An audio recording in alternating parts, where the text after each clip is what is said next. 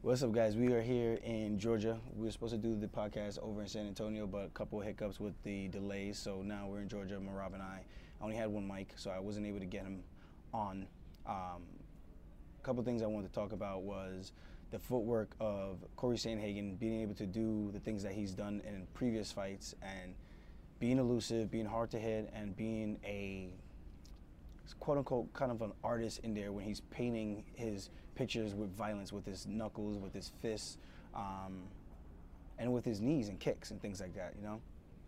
He landed a couple of those flying knees uh, in the clinch, pushing off, you looking for some elbows. Beautiful and dominant first round. One of the things I will say about that first round, though, utilizing the takedown early and taking full advantage of a guy who's a very slow starter notoriously. You know, a guy who starts slow literally all the all his fights, gets behind on the scorecards. And if we look at this historically, I know some people were saying Chito didn't show up. Guys, I think it's time to stop playing that tune and singing that song and realize like this is how he fights.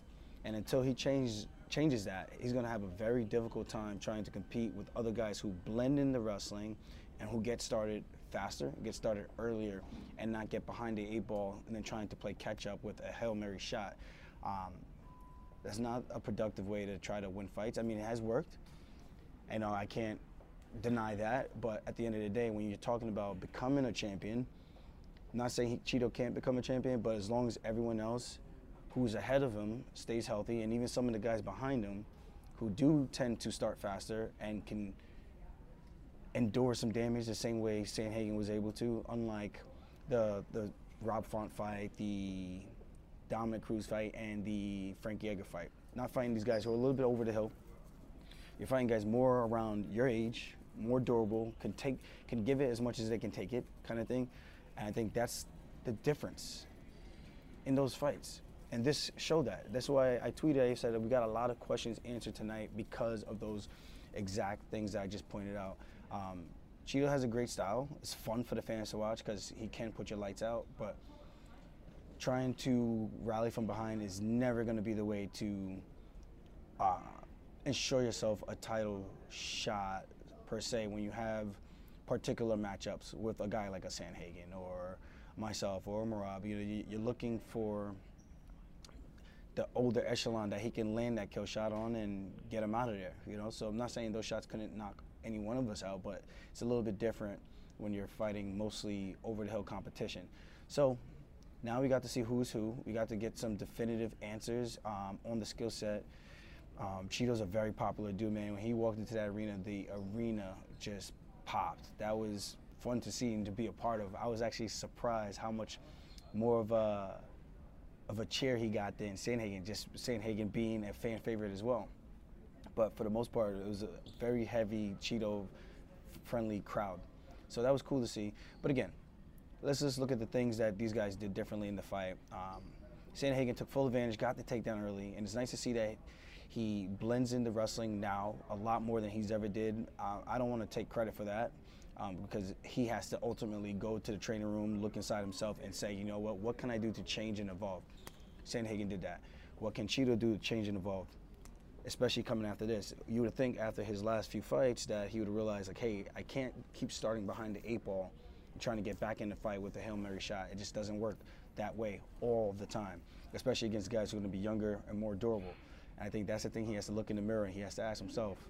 Um, and this is throwing no shade whatsoever because Michael Bisping and I hung out for like almost what felt like two hours, just having a blast, a lot of laughs. Me, him, Uriah Faber, the matchmakers, a couple other guys, Bernie Fitzgerald, Merab, and we're all just sharing stories and things like that. And Bisping's a former champion. He's teammates, he's friends with um, former teammates and friends with Chito. They both train with uh, Jason Parillo. And to see Bisping able to accomplish his dreams and goals and becoming a, a champ makes you also say, okay, there is a possibility and an avenue for Chito to become a champion as well. But um, it's got to be the right place, the right time. And now he has to make sure he's knocking off these other contenders to keep his space relatively in line so that if the opportunity does arise, he's able to jump into the opportunity because we already know he has the, the, cardio. He's going to be able to take those short notice fights no matter what, um, especially if it's a title shot opportunity. But again, he's got to make sure he closes that gap with starting a little bit sooner. That's my two cents. If I'm being completely impartial about it, I'm not being a hater. I know people love to say, "Oh, you're being a hater. Uh, he finishes guys. You don't finish." Ah, dude, come on, guys. Um, I, I, do all my analysis even against my opponents, and I talk about their strengths and my weaknesses versus their strengths and their weaknesses. But the only thing you can measure is heart, grit, and the will to win. So those three things, man, um, they matter a lot. So you know, I try to give you guys the real as much as I can, and uh, I think Chito definitely can wear the strap one day, but the stars just have to align perfectly for him because um, he's fighting him as myself, if he's fighting him a Rob, if he's fighting a Umar or Ricky Simón, I think it's going to be a bad time for him, especially if it's a three-round fight. He needs that five-round fight to have the opportunity currently to land one of those kill shots to uh, get the job done. Because we can see, like, the, even the hands, the striking, he landed a couple good things, but for the most part, it was Cory Sandhagen all day. I would say the third and the fourth round, Sandhagen tended to take off a little bit, and it made it seem as if the rounds were closer. And maybe because I was sitting next to his man, Chito's manager and his family, uh, maybe I was being a little biased and saying like that third and fourth round, I didn't know how to really score, but I thought Sandhagen was winning. Um, and maybe I gave it to Chito because I was sitting with his next to his family, kind of thing. And the first and second round was so dominant for Sandhagen that I thought, okay, maybe Chito did win this round. I don't know. That's the, that's the way I was looking at it. But when I go back and I look and I'm like, yeah, I think that was Sandhagen 49 46. I think the fifth round with him pushing the last minute like that and going for broken Lynn and some of the harder and bigger shots in that round, I think Chito won round five. But at the end of the day, it's a five round fight. You can't just win one round. You got to do the damn thing and, and try to get up on the scorecards or try to finish your opponent. And that's the name of the game, right? So much love to these guys because at the end of the day, we don't have the show without each other, and it's nice to have other competitors out there who want to challenge themselves against the best in the world. And this is what it's all about, man. Styles make fights, and I'm looking forward to the future to see what's going to happen for everybody. I love the Cory Sandhagen call out over Merab because he's a quiet guy. He doesn't say anything. He doesn't really put himself out there. But it's nice to have characters in the division. We, I know we talk about, oh, let your fighting do the talking, but there's like 650 something fighters on the roster, maybe even more, maybe closer to 700, right? So if everyone decided to do the same thing and just be quiet and boring, or not even boring, just be quiet and just fight, you only fight sometimes, especially at the top of the division, one, maybe two times out of the year.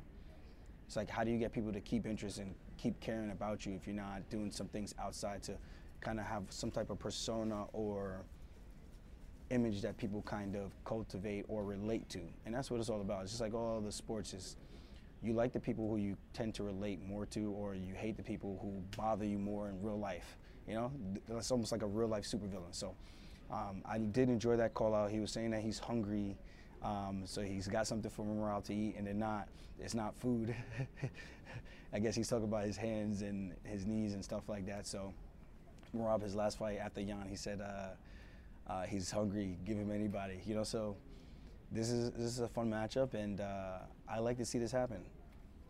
Now, there was a couple other things that I want to mention about this fight. I'm gonna give my early predictions. I think round one, Merab takes him down multiple times. The difference is keeping him down, but I think seeing how Sandhagen slowed down in third rounds three and four, I can see how, and even five, I can see how Merab can break him and I think that will be the difference in that type of matchup, that pace, that style, and keeping Cory on his back foot. You even notice with Chito when Sandhagen was pressing forward and Chito was on his back foot, he couldn't really kick the way that he wanted to. Couldn't let them things fly. But the moment that he let Chito press forward in some of the rounds three, four, and mostly five, he was able to get off some of those kicks a little bit more and find more range and find a home for those those strikes a little bit more often. But when you push a guy like that backwards between Chito and Sandhagen, um, they're forced to just use their boxing predominantly, and that's the difference. So keep them on the back foot, time those takedowns, and if you don't get the takedowns, come up with strikes off the break and just mix it up. You mix it up better, you're usually going to win the fight, and whoever has the, bat, the better gas tank, which we all know the machine is the machine for a reason, and uh, I like that matchup. So if uh, Cory's feeling froggy, man, uh, let's let's go. We can line that one up too, and let me do my job here with uh, Henry in six weeks, and we'll see what happens with the, division and how everything's playing out.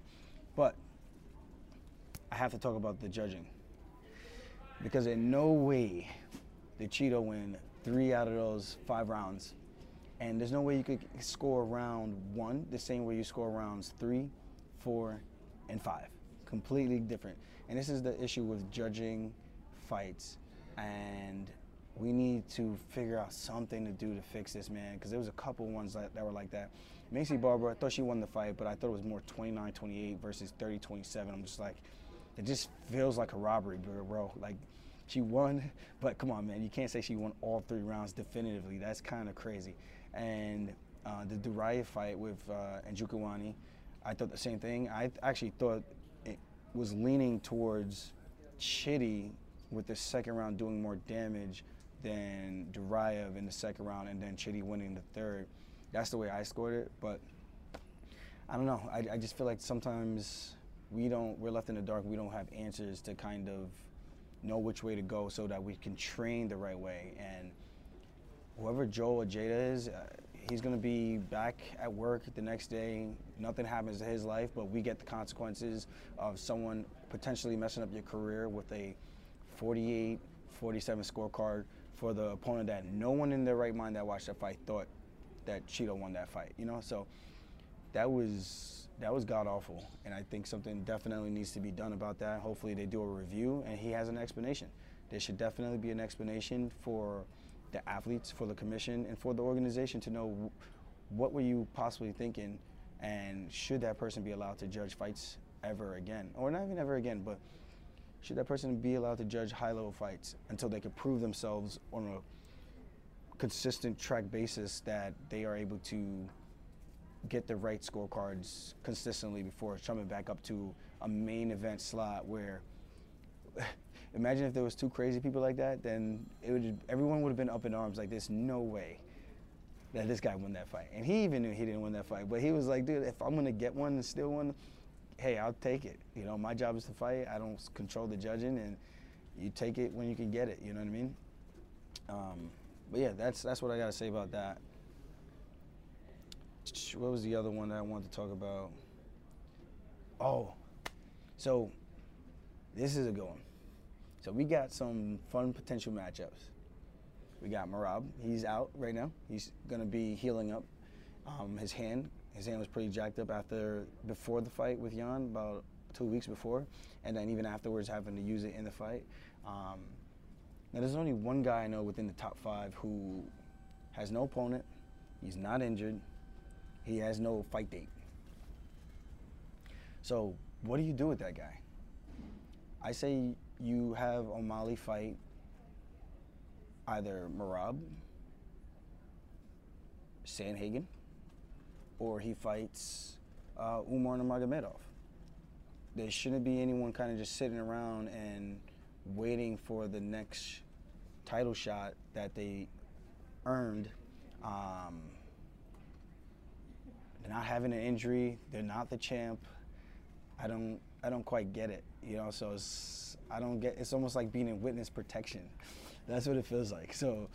Uh, if I was a matchmaker, I think those are the matchups to look at. You got that round robin kind of thing, or that quad.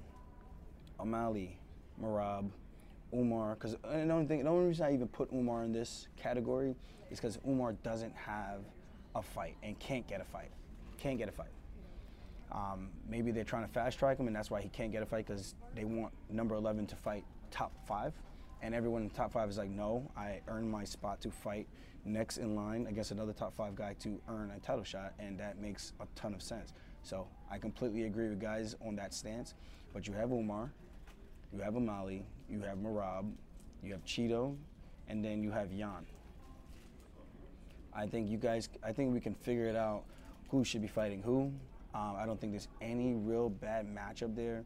If I was playing matchmaker, I would either give Yan and I think I would do Yan and Umar. Or if you think you might kill off Yan, then maybe you do Umar versus Chito. or you do Merab versus O'Malley, or Merab versus Sandhagen. So there's there's a ton of potential there, and this is why I love this division because everyone fights and competes with each other. No one's seeing the same faces over and over. You remember there was a time period in the 135 pound division where it was literally Uriah Faber, T.J. Dillashaw, and Dominick Cruz, only guys who were fighting for a title, and it was just like this crazy round robin. Then enter uh, Cody Garbrandt, and then Cody Garbrandt versus T.J. Cody Garbrandt, um, T.J. again, and then it was just like the same faces over and over and over. Now we got new blood, we got new competition, and younger, talented guys. So it's fun to see, man. Um, unlike the other divisions, people are saying like 55 is more competitive, but I don't get how it's more competitive when we're younger, um, we're fresh blood, and we actually fight against each other. And I think those are the main things that the people want to see. So uh, I'm excited to see which direction the UFC goes with this. Hopefully, they do the right thing and they give the fans the fights that they want to see. Um, and even if you got to cough up a couple dollars, hey, sometimes just, it costs money to make money, right? Pay to play. So that's pretty much how it goes. You got the best guys in the world who believe it all out there all the time, and uh, this is why the UFC, as they say, it's better than boxing because we give the fights that the fans want to see at the right times that matters the most. And here we are. So let's get this done. Um, preferably, I like to see O'Malley fight somebody. I don't think he should just sit there and protect the spot, even though, you know, they guaranteed him the shot. Even though Merab fought the guy that he lost, that he barely beat. I say he won, but I say he barely beat him. Merab had a way more dominant performance, and over the course of five rounds. How do you, you know, you got to kind of fit the puzzle. I know some people are going to say in the comments, you guys won't fight each other. I know. I know. But no one said anything about Islam and Khabib, and that matchup hasn't even been offered. So trying to say that we should fight each other when that matchup is not even a, not even like on the table. If that deal was actually on the table, then we could be like, okay, there is a problem because we're killing off contenders. But until then, I, don't think anyone can even say that because it doesn't make any sense. Because we're on two different paths and there's a ton of other guys to, to fight, and I'm going up to 145. So let's get this done. Let me take care and end the cringe, and then we can uh, figure this out afterwards, after May 6th, and then kind of go on about life and our careers and continue to make money and continue to chase uh, history. So I'm very much looking forward to this. And I, I feel like there was something else I wanted to say. There's just so much. Mm. Yeah, I don't know. I, I guess the main thing is just the next matchups. I think now you got Chito sitting there in the wings, not right right now, but I think you look at the Umar fight later after his Ramadan, or you look at Chito and Yan, or you look at Merab and O'Malley, or Merab and Sandhagen and uh, I think the winner of those, that matchup, should have the next crack at the title. And then after that, we'll see how my fight goes with Henry, and then we, we have a decision right there. You know, I think it's people are making this a way bigger deal than it needs to be, and once we get through these two matchups, I think everything is going to be smooth sailing, and we're all good to go. Copacetic. Um, about to go to my gate, go check in. So thank you guys for tuning in. Drop some comments. Let me know what you guys think about the matchups. Did you think the judges got it right with Chito winning the fight? Because I thought Chito should have got a 50 45. That's just me. I'm joking. Clearly, you're joking. But thank you guys. I'm going to see you guys later. Back in New York, gonna get some work in. Um, I'm gonna be at the Knicks game and the Rangers game this week uh, Rangers game Tuesday, Knicks game on Wednesday, and then going out to the Prudential Center on Thursday to do some promotion for the fight. Hashtag end the cringe. Let me get some hashtag end the cringe in the comments, and I'll see you guys later. Peace and love. Let's go.